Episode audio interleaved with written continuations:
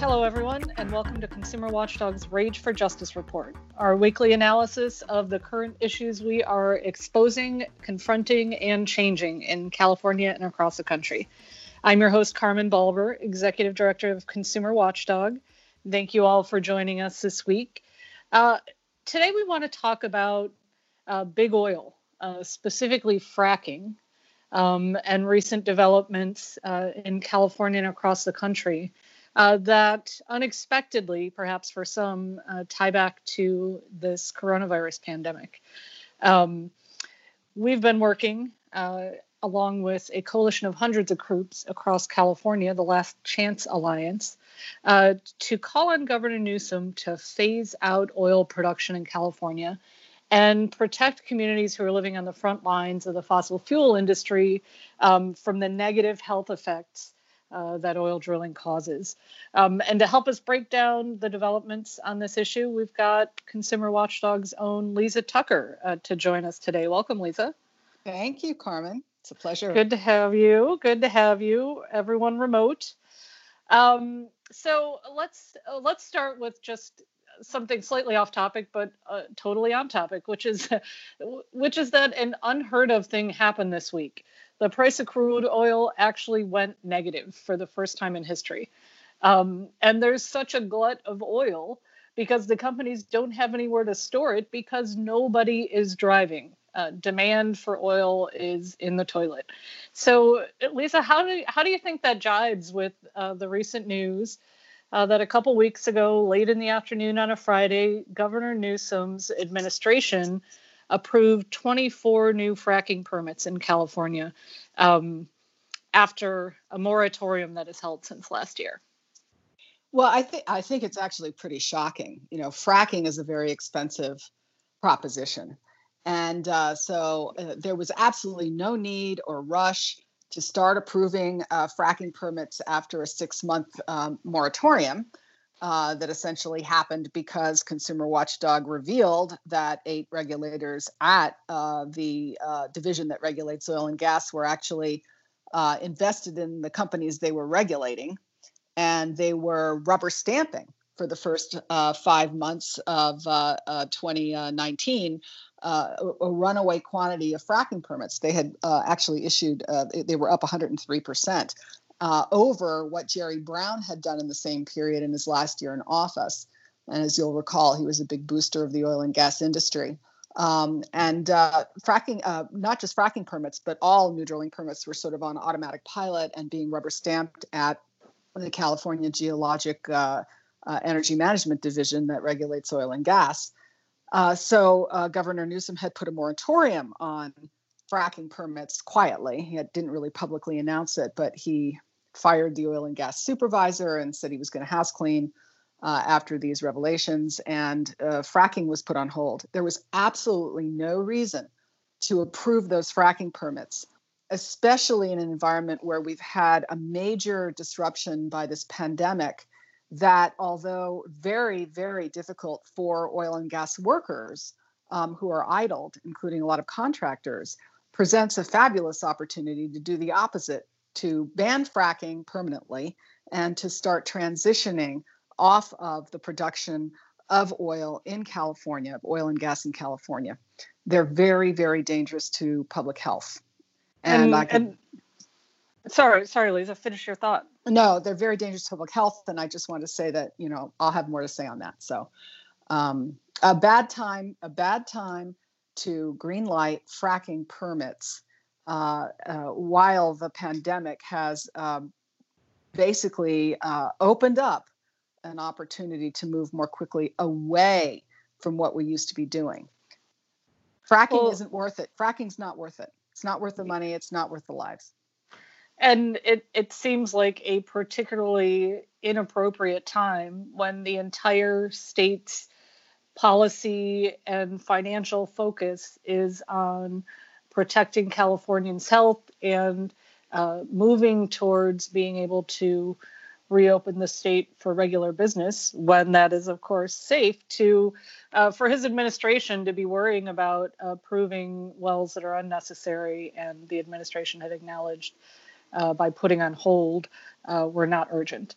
Um, so uh, it really seems to me that um, someone in the administration must have been doing a favor for their pals in big oil uh, to prioritize something that clearly had no urgency and in fact uh, should have gone the other way. So really disturbed uh, by the administration's move on that point. And uh, and of course as you mentioned this all ties back to the pandemic because we are learning um, new studies have come out recently, both from the Harvard School of Public Health and the American Lung Association, uh, that air pollution in communities that are burdened by these oil wells um, is placing those people at higher risk uh, from COVID 19, uh, including greater risk of death. So, this was uh, the first study to establish a clear link between this the kind of long-term exposure uh, that people um, that people experienced air pollution in communities uh, with fracking and refining, um, and COVID-19 deaths. So maybe Lizzie, you can tell me a little more yeah. about that and right. you know the impact on these sure. frontline communities. Yeah. Mm-hmm. Well, uh, you know, it's ironic that the permits were issued, you know, late on a Friday, and just days later, uh, the you know the Harvard University T.H. Chan School of Public Health issued a study that for the first time, you know, really correlated was the first clear link between long-term exposure to exposure to the sort of air pollution that comes from the oil and gas industry in myriad ways and COVID-19 death rates. And so they found specifically that higher levels of really tiny dangerous particles in the air and mind you, these little particles are about 30 times smaller than the width of a human hair. And they're formed from uh, emissions that are coming from from everywhere. They're coming from um, oil and gas uh, operations, uh, pipelines, uh, storage tanks, drilling. Especially with fracking, they use they burn natural gas and generators to to produce the electricity to help frack. Uh, they're they're coming from uh, all sorts of volatile organic compounds and from um, nitrogen oxides that form ozone. Uh, they're teeny weeny little particles, and essentially um, they found that higher levels of these tiny particles, known as particulate matter 2.5, were associated with higher death rates from COVID-19. So just for just for the layperson there, the the bottom line is these tiny particles lodge in people's lungs and make them more susceptible sick. to getting yes. sick and more likely to die because of lung complications. So correct. really, correct. Really, uh, really uh, puts a fine point on the health risk uh, to families and communities in uh, uh, or families in these communities where the oil industry uh, is prevalent. And really importantly, is who the hell lives in those communities?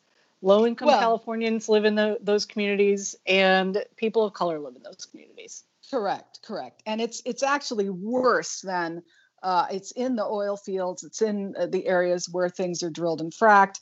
But this kind of pollution is also the result of the burning of the products that the oil and gas industry produces, right? So it's for coming from the tailpipes of trucks and vehicles. It's coming from power plants. It's coming from the refineries that many people live, you know, right next to and uh, not always low income communities of color.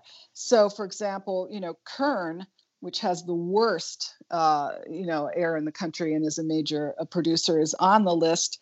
Uh, the American Lung Association, uh, in a separate study, just reported that um, Kern and um, many other uh, of California's 58 counties um, have terrible air quality. And in fact, they found overall that uh, US air quality is sharply worsening. Uh, 150 million people, uh, which is really almost half of all Americans, are breathing dangerously polluted air. And actually, that's increasing every year, not decreasing. Nine million more people are breathing air like that than, uh, than last year. And they looked at all the different, uh, uh, you know, many different states, and they found out of California's 58 counties, and this would include Kern, 62% scored D's and F's Another 15% don't even monitor the air. And half a dozen of our cities, and I'm, I'm including Los Angeles, San Diego, Bakersfield, Sacramento, literally occupy the top five or six slots nationally for oil, uh, ozone and or fine particles that are associated with oil and gas production, refining, and combustion. Uh, Kern so this- obviously earned an F. So yes, so um, we're really putting many millions of people at risk here, um, millions of people at risk here in California from uh, you know, uh, possibly um, having their deaths hastened from COVID 19 if they are compromised by exposure to the long term air pollution. And those sorts of things can include everything from asthma to cardiovascular problems, um, pulmonary, other pulmonary diseases, kidney problems, cancer, right, uh, right. neurological problems, endocrine problems. Um, not to mention babies born with low birth rates or prematurely from uh, live, you know, being born too near uh, oil and gas operations. So, so it's terrible. I just want to, I just want to um, bring in a final point here um, because we weren't able. Um, we had a guest planned uh, who lives in one of these communities who is uh, most severely affected in Kern, mm-hmm. Um, and really can could have spoken uh, from a personal level uh, to uh, the impact on communities. But I just want to put maybe a final point on it and why this is um, so inappropriate for the administration to have approved new fracking permits um, at this time in the middle of this pandemic, which is the fact that we also have new uh, statewide and national numbers showing that communities of color are dying at a higher rate of COVID 19 to begin with. And this is a key reason uh, why those communities are more at risk because communities of color tend to have worse health to begin with. And that is because of problems like this, because oil wells and this kind of pollution are concentrated in their communities. So, really outrageous that uh, the Newsom administration uh, chose this time of all times to jumpstart fracking uh, when we don't need those wells and when they're placing communities at higher risk from this pandemic. I just want to point out that uh, Governor Gavin Newsom campaigned on a platform of banning fracking. And this is uh, truly a, an astonishing turn of events. Uh, he should really be living up to those campaign promises. And he should really bear in mind that we have a public health crisis because of fossil fuel extraction in terms of public health uh, for those living near oil and gas wells, but also for all the other communities living with refining and, and in truck corridors.